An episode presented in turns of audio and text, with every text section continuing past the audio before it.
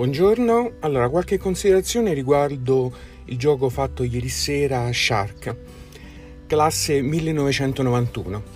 Allora, questo è un gioco che io ricordo di aver giocato effettivamente negli anni 90, poi non so che fine abbia fatto e qualche anno fa mi è capitato di eh, prenderlo con uno scambio, tenuto devo dire anche in ottimo stato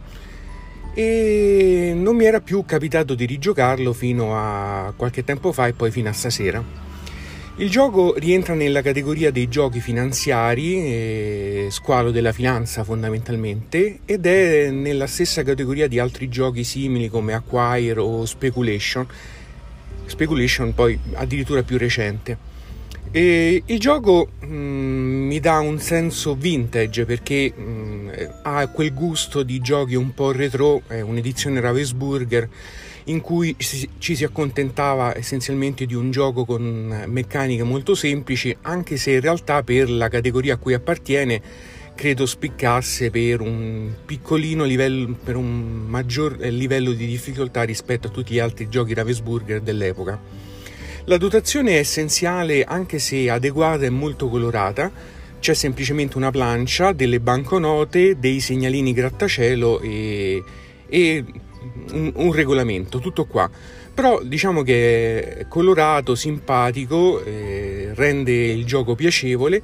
che è sostanzialmente quello di eh, investire del denaro in azioni, o meglio in grattacieli che vengono costruiti su un planisfero. La, mm, lo scopo del gioco è guadagnare cercando di capire quando è il momento di acquistare azioni perché la loro quotazione sale e di venderla nel momento in cui queste azioni stanno calando, quindi cercando di lucrare sempre sulla differenza. La cosa carina è che, a differenza di Acquire, eh, che comunque ritengo leggermente superiore, qui possiamo dire, tra virgolette, che c'è un po' più di interazione diretta perché eh, la svalutazione dei grattacieli, quindi dei titoli, può essere determinata dal giocatore che eh, svalutando attraverso il meccanismo dell'acquisizione dei grattacieli fa perdere la quotazione al titolo, ma questa azione non provoca effetti negativi su se stesso. Quindi, anche se io svaluto delle azioni che ho in mio possesso per danneggiare gli altri, sono invogliato a farlo proprio perché gli effetti negativi non si applicano su di me, quindi c'è un po' di cattiveria in più rispetto ad Acquire, che secondo me però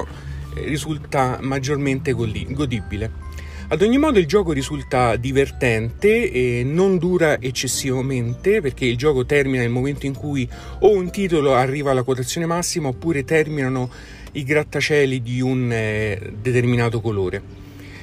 Eh, questi sono le, le, cose positive che ho riscontrato. Vediamo qualche aspetto negativo. Intanto il gusto eh, del gioco è un po' lontano da quello attuale,